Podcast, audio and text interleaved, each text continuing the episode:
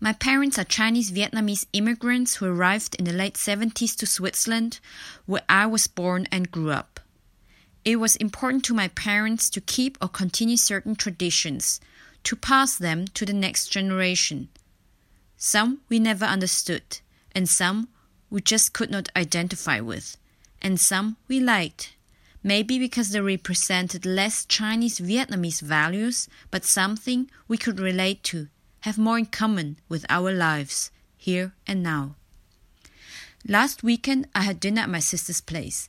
Usually, she organizes a party for a big crowd of friends to celebrate Lunar New Year. We are all dressed in red, fill our bellies with yummy food, drink into the night, and just enjoy each other's company.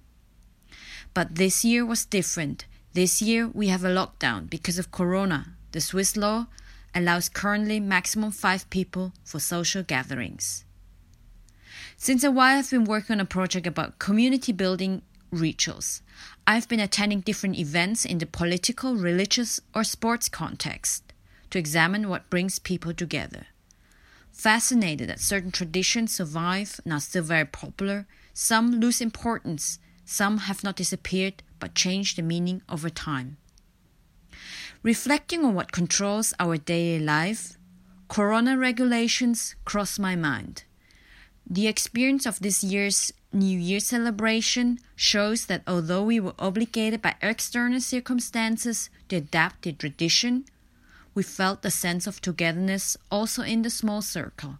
We changed it to something we felt more comfortable with, something that belonged to our time and was ours. We didn't mind that the beginning of the year of Ox was celebrated modest and simple.